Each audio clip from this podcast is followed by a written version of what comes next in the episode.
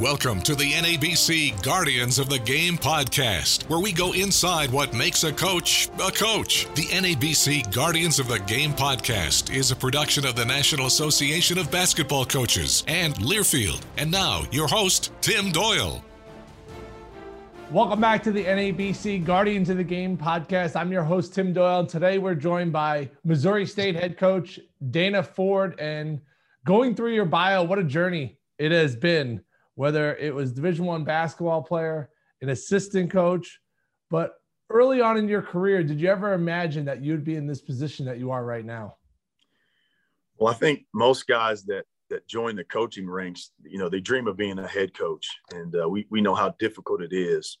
But um, to, to, to think that i would be the head coach at missouri state uh, that that never crossed my mind. But but definitely very fortunate. It's, it's such a great opportunity. It's a great job uh, in a great conference and and um, just just very excited and blessed to, to, to be able to do it. When you were a graduate assistant, um, what advice can you take from that journey to some of the young people right now thinking about entering the coaching profession? You know, I think uh, one of the best things I was ever told when, when I was a, a, a, young coach or a graduate assistant is is do more listening than talking. And uh, Chris Lowery used to be the head coach at Southern Illinois uh, he he shared that that that word of knowledge with me, and uh, I was fortunate because I played for uh, Porter Moser, who, who's a fantastic coach. Gregg Marshall was who I was a GA with, another great coach, and so I had the opportunity to to learn from guys like that. And then when I became an associate head coach, it was with Dan Muller, and so Dan had spent a lot of time with Kevin Stallings, and so uh, I, have been fortunate enough to to learn a lot just by listening to a lot of those guys. Is that how you came up with your own identity? Kind of grabbing from, oh, I like that with him. Oh, I don't like that with him. Is that kind of how you built your own coaching personality? It is, uh, as well as you know, my high school coach. Uh, a lot of what we do, I learned in high school.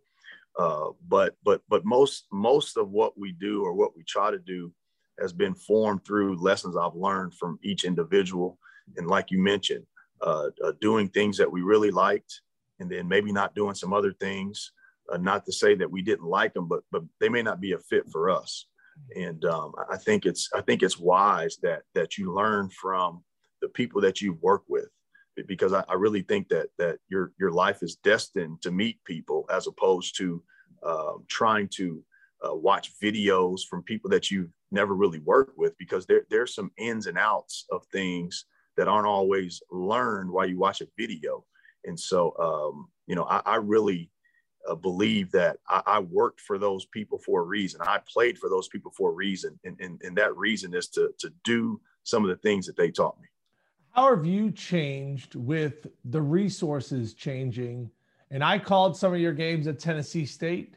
You know, I was at those arenas where they were maybe thinking about asking us to play. They were like, "You guys got any eligibility left?" And now you're playing in front of eight, ten thousand people. Uh, you got a team that I believe that if they get into the tournament could do a lot of damage this year. Have you changed as far as with the resource changing, the, the money changing, the ability changing? Like, are, has it made it easier to coach or harder to coach? Well, I think it's made it easier, and um, you know, when I was uh, hired as a Division One assistant, it was with John Cooper. He was the head coach at Tennessee State, and um, he, he used to always say, we, "We don't have everything, but we have everything we need." And so, um, although they they lacked some resources, we still had the things necessary to be able to win.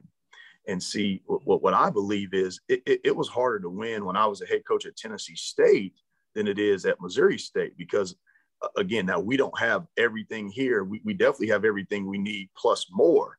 And so if you've got that plus more, then it's easier to win because you, you have so many more resources. But, but at the end of the day, it still comes down to recruiting. You, have got to be able to recruit in, in most places you can do that, especially in today's world. And then after the recruiting, it's all about relationships. And, and you don't need resources to build relationships. You just need a caring heart. Yeah, Missouri State is like I said. I, have covered your team ever since day one there, and I believe this year. I think there's a bunch of different teams in the Valley that if they get into the tournament, can make some noise because that's what the Valley does. When they get into the tournament, they seem to make some noise every single year. But when you took over, uh, you guys weren't in the same spot you are right now. Uh, how difficult was it to stay patient when you were building a program? You know, it's very it's very difficult because as coaches, we're so competitive and, and we we want to win right now, even more than fans. And, and we know how fanatical fans can be in regards to winning right now but but but it's not a it's not a magic potion because if it was, we, we all would do it. But, but there's a process that you have to go through in order to do it the way you want to do it. We we believe in in in building it up through character. Uh, we believe in in trying to build a nice foundation because we want to be able to sustain our consistency, and and that's more so of a goal than ours than anything else.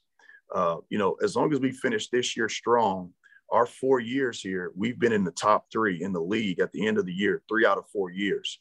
And so that to me just shows a level of consistency, especially when you take over a program that that that hadn't done that in, in X amount of years.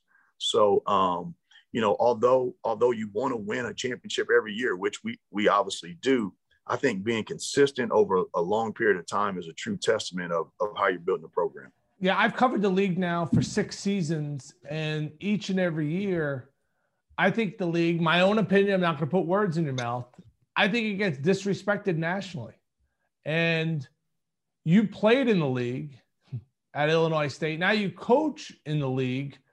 I don't want to put words in your mouth, but is the league disrespected nationally? I, I, think the word is undervalued because you know, when you lose a Wichita and a Creighton, you know, what you lose is you, you lose programs that operate like most Power Five. So, so that's really flashy in, in the national uh, landscape of things. When, when you watch their facilities on campus have great crowds, right, right. and then they've had some big names come out of there. Whether you think back to when I played at Creighton, they had Kyle Korver. Uh, Wichita State had Fred Van VanVleet. I mean, so those names make it to the NBA, and so they they get valued at a higher level.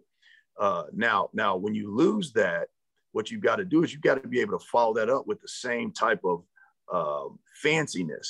And, and I don't think right now our league has that fancy look, but we got some really good basketball teams, some really good coaches, and um, guys that do a fantastic job of, of building a program the right way.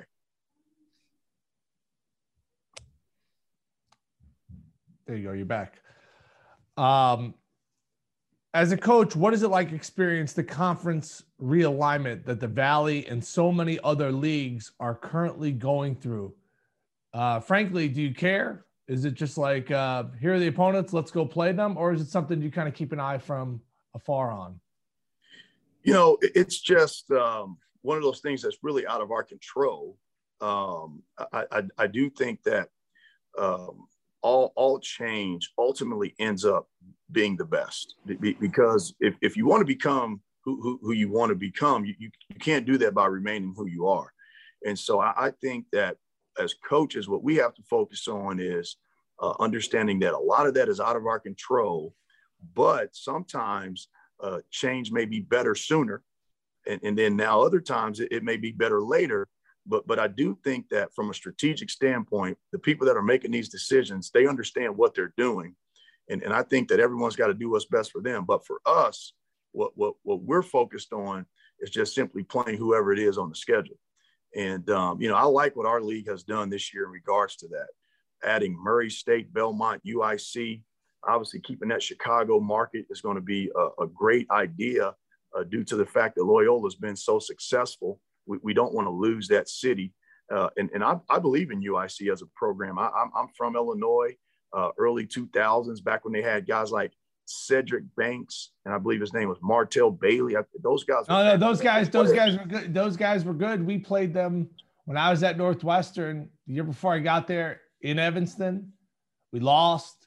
And the year I sat out, we went down to UIC. Oh, and they put it on us, and all of a sudden UIC wasn't on our schedule anymore because those teams were those teams were loaded. They all went to the same high school. Those guys, Westinghouse High School in Chicago. Um, it, and you're right. I mean, there's just so much talent there. It's interesting you mentioned Belmont and Murray. You know them so well because you were in the OVC all those years and what outstanding facilities Belmont has.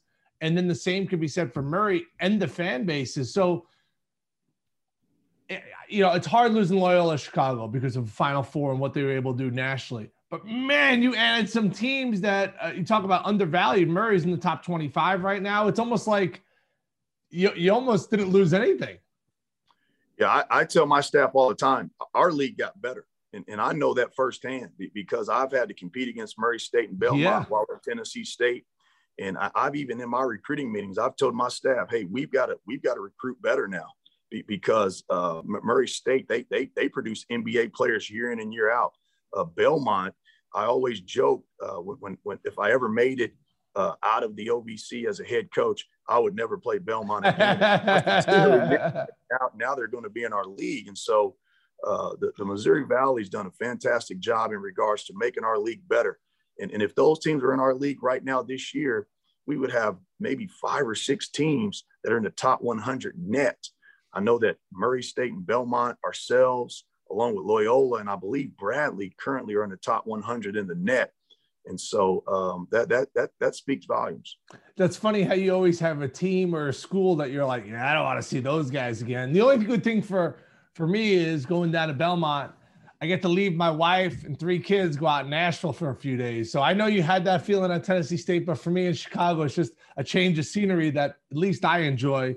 Uh, tell us about the Rebound Foundation that you and your wife founded and what it means to you guys. You know, it, it means a lot. And um, I, I, think, you know, when you start your philosophy as a coach, I, I think one of the best things to do is, is use the experiences that you've experienced in life to build that and and so you know my wife christina and i we, we both come from families in which domestic violence uh, has been a um, a serious problem. And uh, you know we we together feel like that we we should try to make a difference in people's lives because we have the platform we have the resources. And so what we did was we, we thought about how we could do that. And, and this started when i became the head coach at tennessee state. And so um, we we basically uh, wanted to uh, uh, build safe houses for women and children that have been victims of domestic violence. And it really started off as a, you know, a, a, a dream. Uh, in, in, my wife's words, uh, a message from God that, that she shared through a dream. And, um, you know, it's really taken off since we've been here at Missouri State. And so basically, what, what ends up happening is once a, a, a victim, a, a, lady and, and her family or children leave a shelter uh, for protection, we, we, we provide for them for upwards of a year to a year and a half. And, and that, that includes housing, uh, that includes food, clothes, uh, all the necessary uh, building blocks or rebuilding blocks in their case for life. And so um, it, it's something that's near and dear to our hearts. Uh, my wife, Christina, she does most of the work with it, but uh, our Springfield community, as well as the community back in Nashville, uh, have really helped us change people's lives. Uh, you and her have had quite the journey just as parents, you know, and it's been documented. And how, how do you express those journeys that you guys have been on as a couple personally with your team? You know, is that something you dive into? Uh, I played for coaches. Some of them were a little more transparent. Some of them were a little more reserved. And you and I are around the same age, and we grew up in a different era, right? Where the coach was kind of here, and maybe they didn't really, really, talk at our level a lot. There was a lot more talking down to, right? When we played and, and other guys coached. But the world has changed. Things have evolved. How do you kind of convey that message to your squad?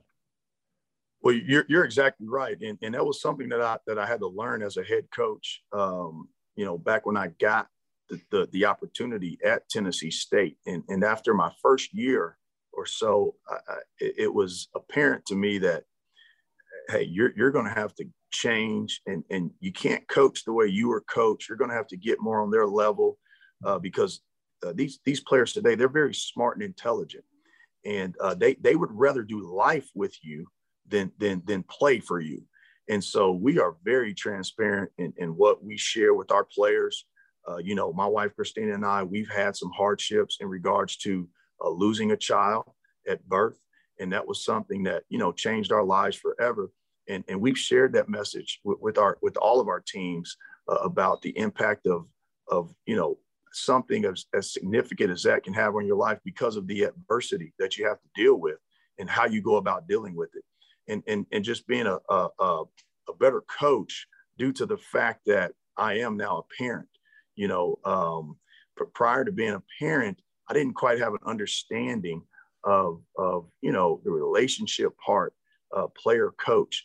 But but then you know once you become a parent what you realize is every kid that you coach is someone else's child. Right. And so that's how i view them first as someone else's child and then as a player second.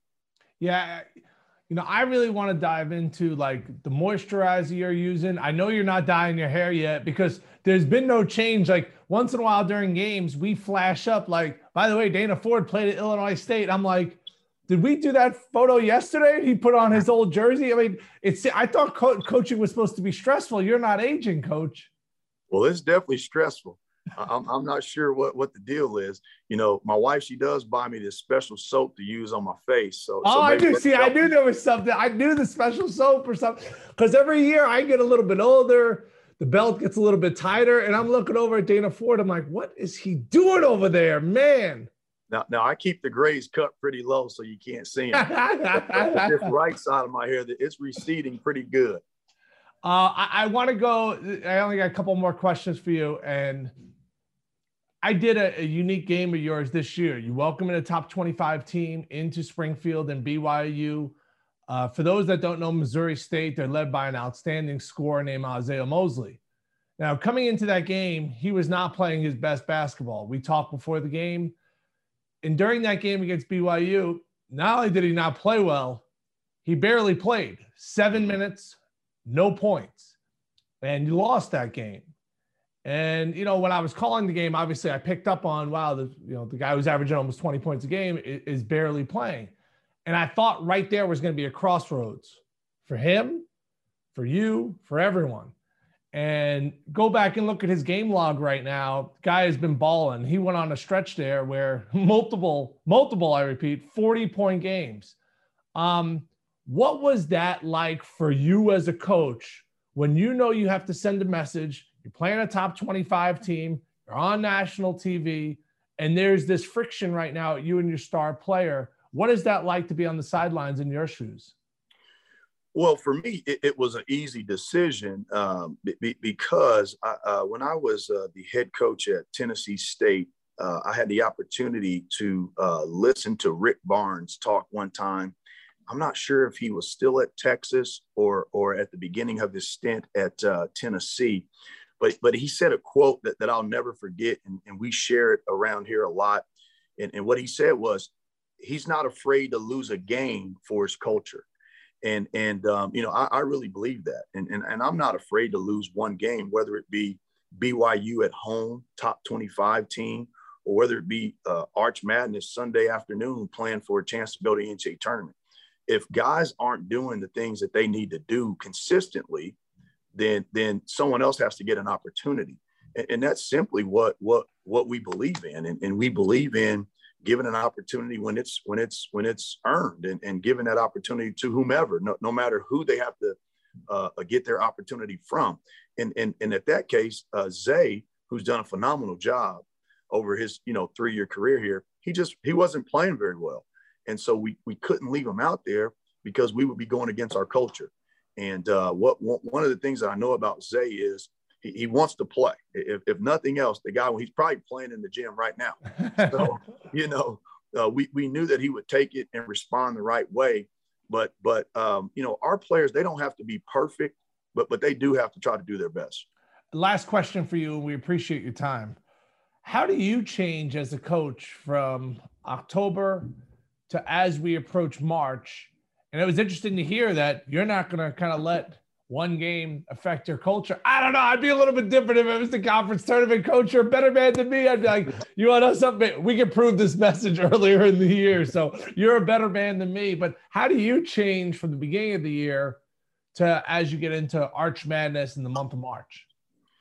Yeah, I mean, we, we definitely change, whether that be uh, uh, the length of practice time, uh, whether that be what we're trying to do offensively. We, we, we tweak things defensively Uh, and so, you know, it, it, depends on what you're what you're playing for. Uh, it depends on availability of players. And, and so, um, you know, you look at us right now, we're playing about seven guys, maybe eight. So we've had to really change some of our practices and, and what we do in, in, regards to leading up to a game. Um, when guys are going through slumps, right, offensively or defensively, you may have to change some things. You know, we've been fortunate here. We we have two exceptional offensive players, and uh, you know, part of the, the change that we've made in the latter part of the year is establishing Gaige Prim earlier in games, more often throughout the game, because that gives Isiah legs to finish the game. Uh, and then defensively, we started to play a little more zone because when we go to the bench now, due, due to some injuries, we're just a lot smaller. So, so I think that you have to navigate through each season, and and and your players have to be in a in a in a good mind frame and, uh, you know, if you've got guys that like the grind, then, then you grind them. If, if you got guys that don't like the grind, then, then you, you probably shouldn't grind them. But, you know, those are just a few examples of, yep. of what we do. And we just navigate our personnel. So when I am on the call of a CBS game, obviously you're coaching, but when you watch it back, sound on or sound off for Tim Doyle? Oh, I always put the sound on for for for for you, man. I put it on for everyone, but I turn it up all the way. Coach, we appreciate your time. Thanks so much. Thanks, man. And thanks for tuning in for the to the NABC Guardian to the Game podcast. Come back next time as we have another coaching star online.